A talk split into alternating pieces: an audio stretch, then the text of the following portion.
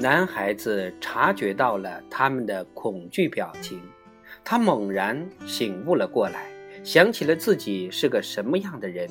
他认为自己变成小精灵的模样给小伙伴们看见，简直是糟糕透顶了。不再是正常人的羞愧和悲痛压倒了他，他扭头就跑。当他跑到荒野上时，白熊鹅在小灰雁邓芬的陪伴下，正朝他这边走来。白熊鹅一看到他，就飞速地把男孩子放到自己的背上，带着他飞走了。三个疲惫不堪的旅行者，在一个晚上较晚的时候，还在外面寻找过夜的地方。他们是大雄鹅、小灰雁和男孩子尼尔斯。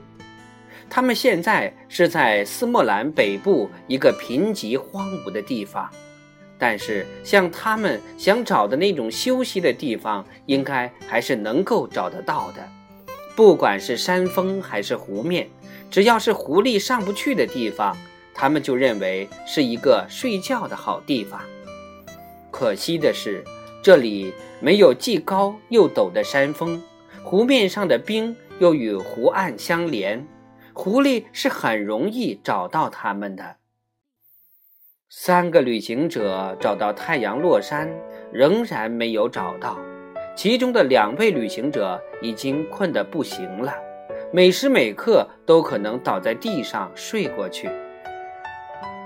天黑了，而且黑得伸手不见五指。他们终于走到了一个远离邻舍、独居一处的村庄。但，它不是坐落的偏僻的地方，而是完全不像有人居住的样子。烟囱里不冒烟，窗户里没有透出任何光亮。这三个旅行者就往这个农庄走去，看来找不到比这儿更好的地方了。过了不多久，三个旅行者都已经站在农庄的院子里了。他们朝四周看了看，想找个能避风挡雨的地方。这个农庄很大，除了住房，还有马厩、牛棚、干草棚、库房和农具储藏室，但看起来却十分寒酸和破败。他们来到牛棚门口，屋门没有上锁，只是用一个铁钩挂着。男孩子用一根棍子把门拨弄开。三个旅行者往里面走了进去。当屋门吱呀一声打开的时候，男孩子却听到一个母牛哞哞地叫了起来：“你终于回来了吗，女主人？”他说：“我还以为你今晚不给我饭吃了呢。”男孩子发现牛棚并未空着的时候。停在门口，完全惊呆了。但他很快就看清里面有只母牛和三只鸡，于是便鼓起了勇气。我们是三个可怜的旅行者，想找个狐狸偷袭不着、人抓不到的地方过夜。他说道：“不知道这里对我们合适不合适？”我觉得再合适不过了。母牛说：“说实话，墙壁是有点破，但狐狸不至于胆敢钻进来。这里除了一位老太太外，没有别人，而她是绝会、绝对不会来抓人的。可是，你们到底是什么人？”他继续问道。“我叫尼尔斯·豪格尔森。”家住西威曼豪格，现在被施妖术了，成了个小精灵。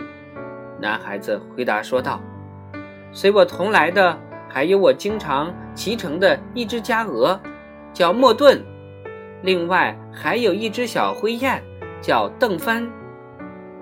欢迎你们来到这里。”母牛说道。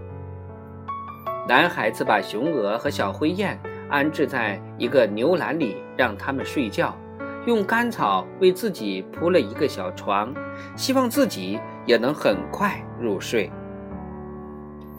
但他怎么也睡不着，他躺在那里回想最近几天发生在他身上的一件件事情。他想起了放鹅姑娘奥萨和小马茨，他想，他点着火烧着的那间小屋一定是他们在斯莫兰的老家。他给他们造成巨大损失，一定使他们十分悲痛。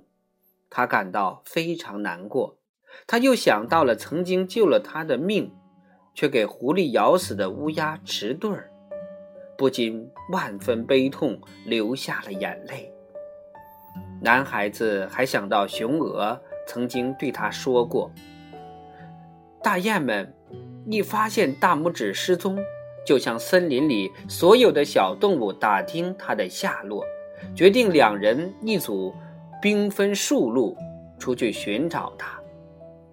他们约好两天之后，在一个名叫塔山的山峰上会合。”白雄鹅选择了小灰雁邓芬作为它的旅伴，他们向冬鸟打听，又请斑鸠和野鸭指路，就这样一直追踪到索奈尔布县的荒漠。男孩子觉得，在过去几天里，他确实吃了不少苦头。不幸中的大幸是，雄鹅和邓芬终于找到了他。他想着想着，突然听到母牛同他说起话来：“没有人为我挤奶，也没有人为我刷毛，我的槽里也没有了过夜的饲料。”母牛说：“我的女主人黄昏时曾来过，但是她病得厉害，来后不久就又回屋去了。”我可以解开你的缰绳，为你打开牛棚门。你可以出去走走，到院子里的水坑喝点水。男孩子说：“我再想办法搞些草料，放到你的草里。”好吧，那总算是对我的一种帮助。”母牛说。男孩子做好了这些事后，想爬进草堆睡觉。